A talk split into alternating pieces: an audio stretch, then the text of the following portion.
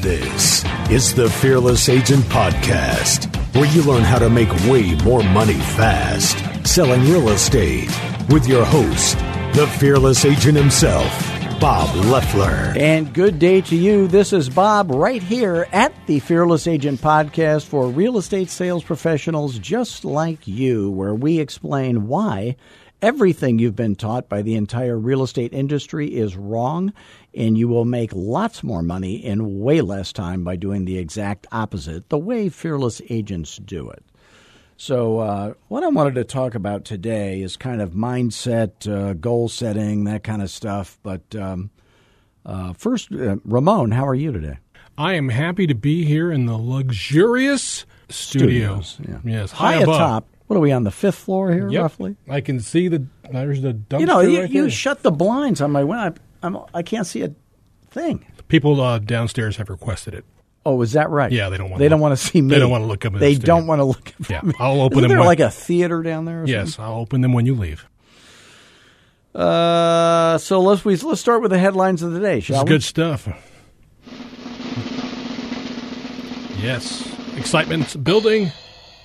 So a new study. I love these studies, don't you? I do. This is medical stuff, Ramon. Oh no. Yeah, this Is is it gonna be graphic? This is science, Okay, hard science. You know what I'm talking about? I do.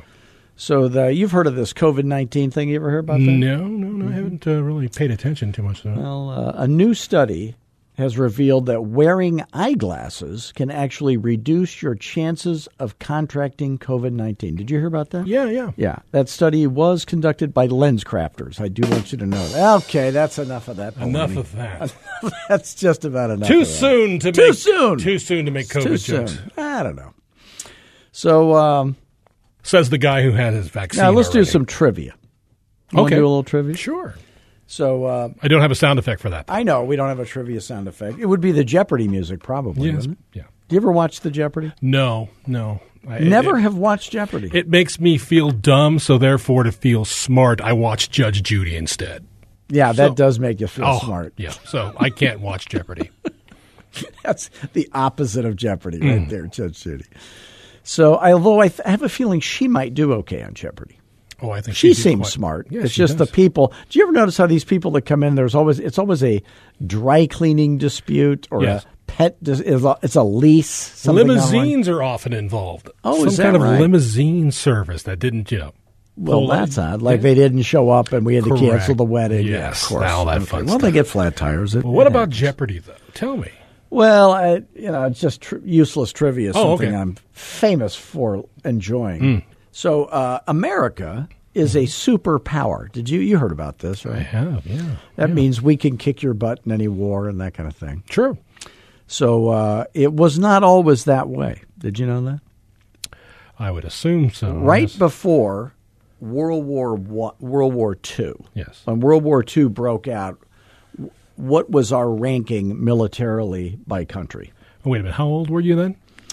Uh, well, I was not yet born. I'm thankful to say I apologize. it was about ten years later than I was. I, born. I saw an opening and I went for it. Right. so, there. what would you guess? There's no prize except humiliation if you get it wrong. We were Uh, not number one. I'll give you that. Clue. Uh, in the ra- The, maybe in other words, when Pearl Harbor was bombed, yes, where were we ranked? I would say maybe fifth. In We the were Super- number 14 behind Romania. Really? Yeah, Wow. we had we had uh, World War One was the war to end all wars. We scuttled our fleet. We said we're not doing war anymore. We sank our ships, and we were completely caught off guard, unprepared. And then uh, Franklin Roosevelt said, "Oh my gosh, you know we're we're going to war." And then uh, in 1943, uh, we had at the end of 1943 we had seven million American servicemen in uniform, and uh, uh, by 1945 there were 16 million men in uniform. If you can imagine that, so uh, so the president Roosevelt says, "Hey, I need somebody to build bombs, build tanks." So there was a guy named Henry J. Kaiser. Now there was a car called the Henry J. Do you remember that? I do. I see them at uh, car shows all the Yeah, time. when. I was a, when I was in uh, high school, I remember walking by the Circle K and parked in front of it was this Henry J. which was kind of like a f- late 40s or 50s car. So Henry J. Kaiser of the aluminum foil fame, he uh, was the guy that was put in charge of building all the ships and all and all that kind of stuff. And at the beginning of the war, it would take to build a battleship. It would take about six months. It would take about 196 days. And then uh, later during the war, he got that down to 27 days, which is about a month. And by 1943, which was only one year after the war started, it a new battleship would roll off the assembly line, if you can imagine this, every 10 hours. Can you imagine that? That's, That's crazy. Wow. That is incredible. Yeah. So there was 102,000 tanks built. There was 296,000 planes built. There were 88,000 ships built. Can you imagine that? It's just crazy. How long does it take now for one battleship to be built? If we build them, I don't even know if we Uh, it's a them. union contract. I Uh-oh. think by the year 4050 it'll be done. Is probably what I'm guessing. So, so um, in when I was a little kid, uh, you remember this, but John F. Kennedy was making a speech. Were you alive when John F. Kennedy was making a speech? No. 61. No. So uh, he he makes a speech. I believe it was in 1961, and he says America is going to put a man on the moon. Now, the Russians had done Sputnik. They were killing us in the in the uh, race to space, and we thought that wars were going to be won in space. Now that again we know is true. So he says we're going to put a man on the moon in 10 years, and he says this in 1961. So people thought, "Oh my gosh, how can they do that?" So, you know, that was the thing we could do. They were they were doing all these other things, you know, but we said, "Okay, we can get a man on the moon." And uh, so they get to work doing that. Now that kicks off the worst. Now we've had a pretty bad year. The past past year, we've had some riots and stuff. You may have noticed. Uh, yeah, I think I've seen a couple things on the uh, media about that. it literally is nothing compared to what was going on back back in those days. So again, right after you know, two years later, John F. Kennedy is assassinated. Uh, Martin Luther King is assassinated after that. Uh, Bobby Kennedy is assassinated after that. The Watts riots happened, and in 1968, there were over 150 active riots going on on the same day all across America. It was it was absolutely horrendous. So then you have the Vietnam War going horribly. That's a disaster. It's such a disaster that Lyndon Johnson, a sitting president, is being challenged by his own party. He does not even run for reelection, if you can imagine such a thing. And then you have Richard Nixon becoming president. You have Watergate. I mean, it is just an unmitigated disaster, one thing after another, and then and runaway infl- inflation. But on July 21, 1969, every American is in the same spot at the same time. They're sitting in front of their black and white TV and they're watching Neil Armstrong walk on the moon, right? One small step for man. And on the very same night, an anonymous person lays a wreath on the grave of John F. Kennedy that said, The eagle has landed. Can you imagine that? So, massive things, problems in the face of all kinds of adversity. Uh, if you have the, uh, the right goal and you stick to it and you f- remain focused. Now, while all those distractions were going on, the kids down at NASA, have you seen that movie, The uh, Hidden Figures? Have you seen that movie? No, but I do want to see that About the women that worked at NASA. yeah. So great, great movie. It kind of illustrates what that time was like. But uh, you know, I would say I would say this to real estate agents. I uh, when I got into real estate, I failed miserably for about five years, and uh, you know, didn't know what I was doing. I had horrible training, uh, and it kind of you know beat me down. I was willing to do anything anybody would have taught me to do, and uh, and then I met the right person at the right time. Five years after failing, I was probably ready to get out of real estate, and then I meet the right person at the right time, and they are able to train me. So my hope is that I would be that right person for you know those of you who are listening, some of you, if it's a good fit. But you know, I was thinking about um, uh, I when when I was a little kid, the Cold War was at its peak in the early '60s, and I went to my parents sent me to this weird school down on Central Avenue in Glendale, and it was called the Arizona Language School. So I'm four years old. I'm bugging the crap out of my parents to teach me how to read and uh, so they didn't know what to do. So then when we were broke, I don't know how they afforded this. So I go to this school, and by the time I'm five years old, I can read Russian and English and Spanish, and read any book in English, like I could read the encyclopedia or anything. So then I get in a horrible car accident. This is before seatbelts were invented. Let me just say one of the best inventions ever is seatbelts. So I'm in the back st- seat of a 62 Chevy 2 and we get broadsided. I end up fracturing my skull, which I think explains many of the jokes mm-hmm. on this mm-hmm. show. Some of the pieces of the puzzle. A lot of questions just got answered right there. Starting to fit, yeah. But I uh, ended up dropping out of that school and then I go to a regular grade school and uh, which I think I can see from this window if we were to open the window.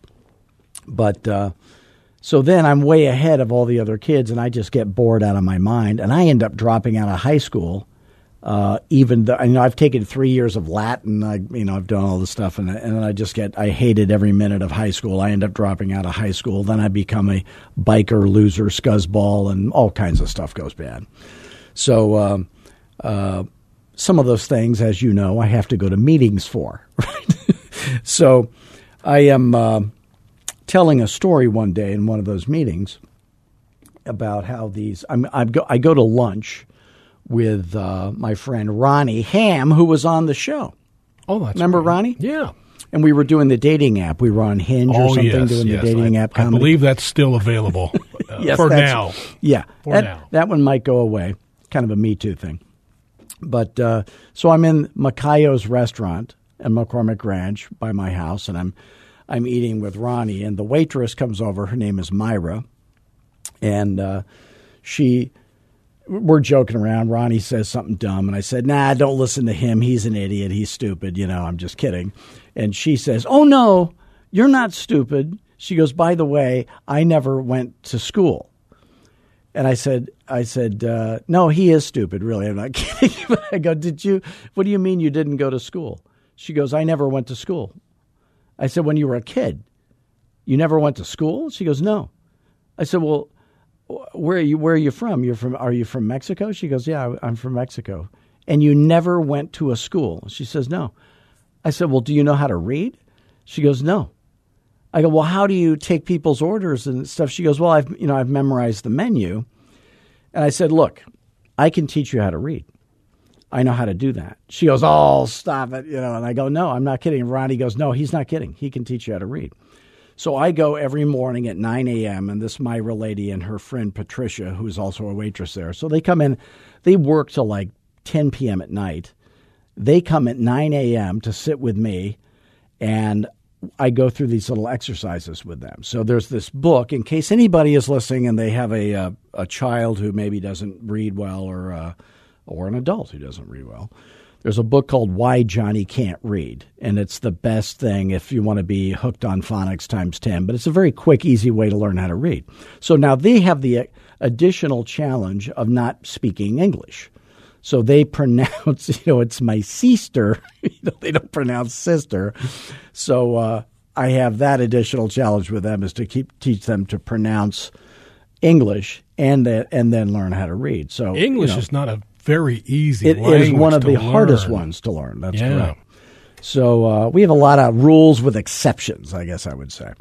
So uh, so Patricia and her doing that. So Patricia's got a little you know, not an infant daughter, but like a toddler daughter. I teach them how to read, and then Patricia and I eat there, so I see them. I'm like a celebrity there now. You know, I can get. I can get right to the front of the line. You know, but um, so Patricia says, uh, you know, I was. She goes, I was never able to read my daughter a book, and she goes, I was now able to sit down and read my read my daughter these little kitty books. So I'm I'm telling this story in my meeting in the morning, and then this old guy who's a Vietnam vet uh, his name is Eddie. Now, this guy's gone to Vietnam. He's got his leg blowed up and all kinds of crazy stuff. Uh, and I don't really know him that much. And he comes over to me and he says, Hey, uh, you know, I don't know how to read. And I go, Really? He goes, Would you teach me how to read? I go, Of course, of course. I said, We'll meet here uh, after our meeting every day, and I'll I'll go through these little exercises. So now he is able to read, and and you know he enjoys reading all the time, and he's doing it. So so the um, the thing is, is he went, you know, now this guy's an iron worker. He worked on the Bank One ballpark downtown as an iron worker. He goes up on these 10 story buildings and welds stuff together. And, you know, you and I probably don't know how to, I know I don't know how to do it. No. But he knows how to do stuff, but nobody ever taught him how to read. Well, nobody ever taught me how to sell real estate. For five years, I didn't know what I was doing. And it was me saying, hey, I'm willing to have help with that. And, you know, there are people who are listening to this. Uh, hopefully, are there people listening to this? Wait, I know should, I am. We should. I'm going to have coffee. My mouth is dry. Oh, hold on, hold on. I'm, this is part of my. Don't job. we have coffee music? I, I oh, there we go. So, if you're if you're out there and you're thinking, gee, there's this stuff I don't know how to do, I wish I knew how to do it. You know, fearless agent coaching students of mine are able to perform biblical level miracles in real estate that mere mortals are not able to do. And it's because we have this skill set that nobody else has. Now, I was taught that not by, I didn't figure it out on my own. I was taught by a guy, the only guy in the entire real estate industry that, that could have taught me that. His name is Floyd Wickman. I talk about him commonly.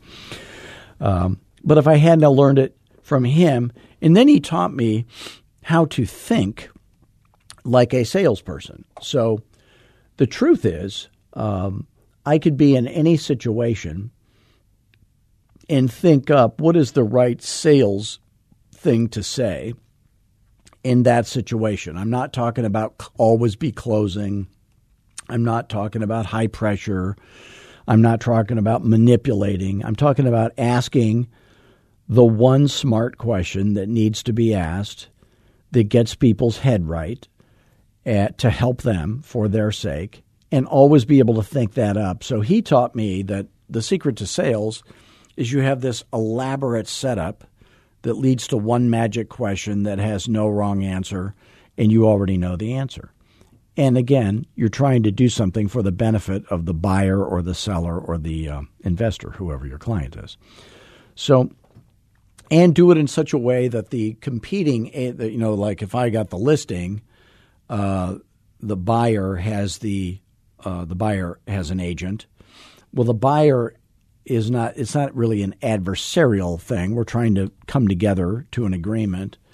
Um, and and you know make sure everybody's happy also. So uh, now I have that skill in every single area of real estate. There's no there's no complicated scenario you could think up where I wouldn't have the right answer or know the right question to ask to end up with the right answer and to help the people. So if you if you think about all the situations you get yourself in, there's not that many of them in real estate. So you're you're going to be sitting uh, in somebody's house probably uh, across the kitchen table from a couple or some people uh, that are thinking about selling their house, giving a listing presentation. You're going to be sitting in your office with uh, some people who are thinking about buying a house, giving the buyer presentation, hopefully resulting in a buyer broker agreement signed before you ever search the MLS or show a single house.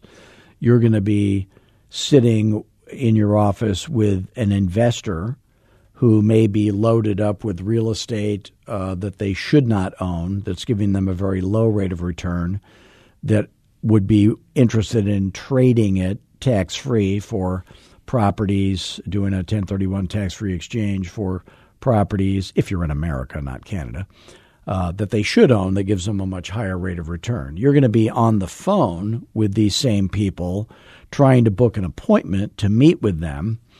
And uh, I don't want any of you to ever not have the exact right words to say in any money making real estate sales situation ever. I don't want that. Because I remember what it was like to not have the right words and rely on my personality. Now, uh, my personality, as defective as it is, uh, has not changed. You know, when I was failing for five years, my personality uh, and all the rapport building I did, and all the, you know, and I had gone through all these training programs, and they all taught me so many. I would just there were flat out lies. Um, they they would say things like, you know, rapport building is what you have to do. Well, that turned out to not be true. Uh, they would say, uh, your big why uh, is, you know, like if I'm not succeeding, this is a con man thing that uh, self help gurus do. They they say, um, like Tony Robbins calls himself the why guy. Well, the reason he's the why guy is because he doesn't know how. If you know how, you don't have to worry about why. If you like money, wouldn't that be good enough for to you know feed your family, do do what you want to do, take vacations that you can afford, not put things on credit cards. So the why isn't if if you're struggling in real estate, why is not your problem. How is your problem. I don't I don't care why you want to succeed. I I assume it's either for uh, uh, you know capitalist reasons or your egalitarian concern for your fellow man. I don't really care what it is. If you don't know how, you're not going to succeed. So forget the why, focus on the how. And the how is there are activities you can learn how to do, there are skills you can learn, there's a schedule you can follow, there's some systems you can put in place that are going to guarantee that you are going to succeed. And for whatever reason, no one in the real estate industry teaches that. So Dave Weiss, who was on our he was on the podcast a couple of times, I believe, wasn't he? Remember yes. him? Yes. I so do. he's the new part-time chef guy. So he just called me a minute ago. But so now he has been in um, the business for eight weeks, and he has sold eleven properties. So now he's a full-time chef from 3 p.m. to you know midnight. So part-time he's done all that. So um, I was talking to his manager yesterday, who's a very nice guy. The owner the, of his company is fantastic. His manager's great, and there's 300 agents in that in that company. And I said to his manager, I said, I don't know if you know this or not. Uh, I said, Do you know who who the number one agent is in, in your company? And he said, Yeah, it's and he named this guy. I said, No, it's actually Dave Weiss, my coaching student, who's only been in the business for eight weeks. And he goes, Oh, no, that's not right. I go, No, it actually is right. You need to check on that because in the last eight weeks, Dave is on track to make over half a million dollars. And I don't know what he makes doing the chef job, but I think it's less than 80. So he has, you know, quadrupled uh, and then some, quintupled his his his earnings. So what is it that's special about David Weiss? Well, it's nothing other than he gets into a business where he knows nothing and he does the opposite of what all the other agents in his office do. So there's 300 agents in that company that are doing the opposite of what Dave is. And in 8 weeks, Dave is the number 1 earning agent and he is the number 1 producing agent. And he's a nice guy and his customers absolutely love him. The other agents that he works with loves him. So he's and I wouldn't argue he's doing everything right, but the one thing he's doing right is he's doing exactly what I tell him to do, and he never argues with me. He just says, "I'll do it." And in in six weeks, he had learned all five of the Fearless Agent presentations. So listing, pricing, FSBO, buyer, and investor. He learned those in only six weeks. So my message to to you is if if any of what we talk about uh, on this podcast makes sense to you and you happen to be like Dave, who is brand new, and or like me, you know, failing uh, miserably or just earning less than you wish you were. If you are open to the idea of having some help with that, like Dave is, and you're a nice person and you'd like to learn more, you can call me anytime. All you have to do is pick up the phone. And please don't text me or email me. Actually, pick up the phone like a salesperson would. Call me at 480-385-8810. If you if I don't answer, which I commonly do, you just leave a message and I'll call you back. I love talking to realtors. I don't want you to think you're bothering me, but what we're going to figure out after having a um, conversation is that uh, either Fearless Agent is a good fit for you, and if it is, you will get rich like Dave is. Dave is rich, realtor rich, uh, not Oprah rich, but realtor rich. Um, and if it is a good fit for you, uh, you'll have fun. You'll make a lot more money. Everything in your real estate career will be much, much easier and more profitable than the other agents in your company uh, have their experience being. And if it's not a good fit, uh, we'll just admit that to each other. And it's not a good fit for everybody, but um, but if it is, if you're nice and you're and you're you know willing to show up to work and uh, and and there is no hard work, nobody's going to get sweaty. Um, and you're willing to learn five presentations, be very pure to the fearless agent dialogues on the phone, and get every single bit of that poisonous Mike Ferry, Tom Ferry, Brian Buffini crap that's out there in the real estate industry out of your head. If your company taught it to you, you must get it completely out of your head. Just be pure, fearless agent and be nice on the phone. And everybody's nice in person. But be nice on the phone. Don't be argumentative. You'll never have to overcome objections. You just have to be nice and always ask only smart questions, get those questions answered, and you will have the experience that Dave has, that the other fearless agents that you hear on on our podcast have. And then again, like like America had in uh, after the bombing of Pearl Harbor, we had a big job to do. Uh, we had very little resources to do it with, but we knew we had to get it done, and we all came together and got focused and, uh, you know, now we are the world's number one superpower. Now, if you would like to be your office's number one superpower, uh, all you have to do is call me anytime. Uh, you, all you got to do is go to fearlessagent.com. Please do subscribe to this podcast if you haven't already on iTunes or Spotify or wherever you listen it to. Listen to it, but watch the videos on my website. Um, if you are a real estate company owner and you happen to be recruiting fewer producing agents than you wish you were, you can also call me.